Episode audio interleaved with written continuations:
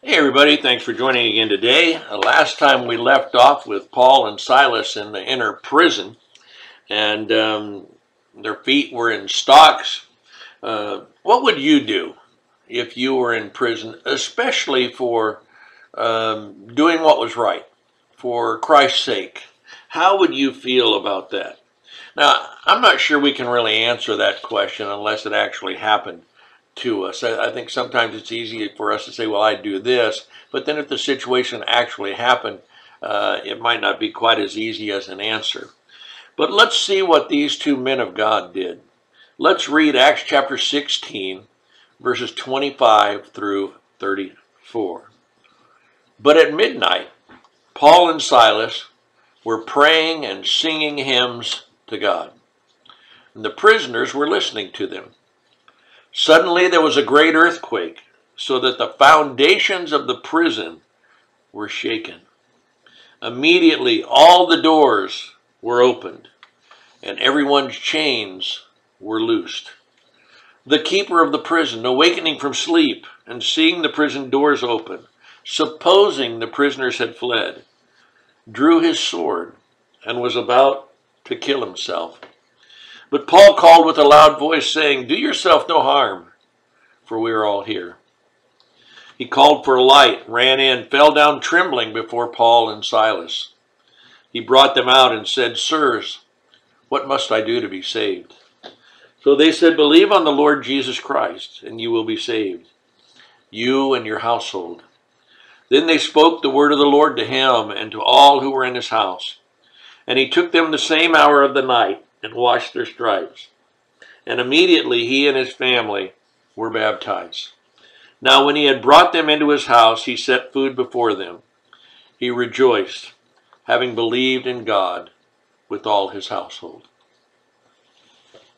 At midnight, interesting, we have a time frame. At midnight, Paul and Silas were praying and singing praises to God.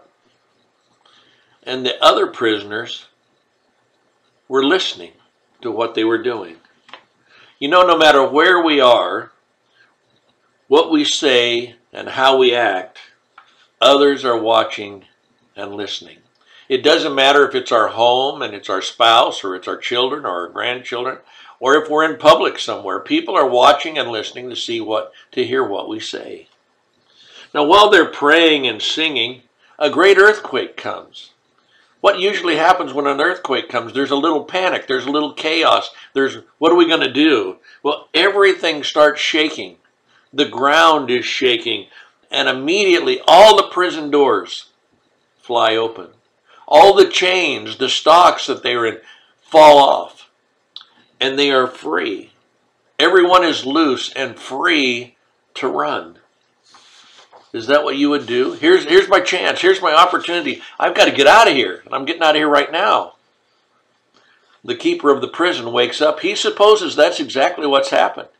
He sees the prison doors open. He's just sure everybody is gone. And again, we can see how dark it is because he can't see any of them. He has to call for a light in a minute to go in and see Paul and Silas. So he figures they're all gone. Well, one of the duties of a guard was to make sure that their prisoners were kept and not allowed to escape. And if they escaped, it usually meant the guard would lose his life. So, thinking they had escaped, he grabs his own sword and he's ready to kill himself. Then he hears a voice from inside the prison. And it's Paul, and it says Paul calls with a loud voice to make sure that he doesn't do anything rash. He screams with a loud voice, don't harm yourself. We're all here. Notice, we're all here. Nobody had fled. They're all still there. The guard goes in with a light and falls down at the feet of Paul and Silas. He brings them out of the prison, out of the cell, and he says, What must I do to be saved?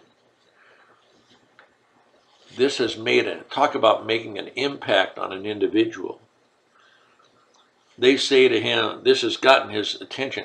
Uh, I, I jokingly put a little title next to this talk about jailhouse conversions. They said, Believe on the Lord Jesus Christ and you will be saved, You and your household. This is the second time we've seen this idea household. We saw it earlier in the same chapter with Lydia and her household. Did the jailer know what to believe? It doesn't seem that he did. Because what happens? It says, Paul and Silas spoke the word of the Lord to him, and all in his house. Then that was it, right? At that point, they were saved. Apparently not. At least it doesn't seem like it. Because he took them the same hour of the night. Now remember, it's somewhere around midnight.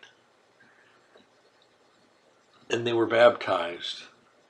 Now, if baptism is not a part of the salvation process, wouldn't it have been just as easy just to say, okay, you're saved now, but we'll baptize you tomorrow morning?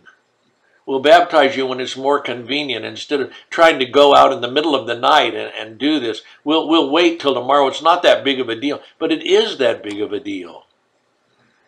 Once we hear God's word, believe it, repent of our sins, confess, we should be baptized immediately. And that's what happens here. It says immediately he and his household were baptized. Then the jailer takes them into his house. Now I don't know where his house was. Maybe his house is part of in the in the prison. But he takes them to his house, which was very risky on his part.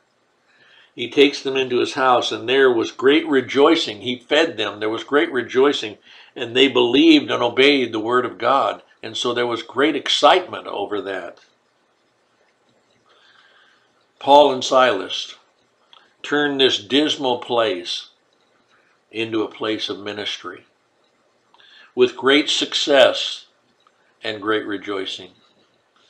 We never know where God may use us to reach others. Thanks for being here today. We'll see you next time.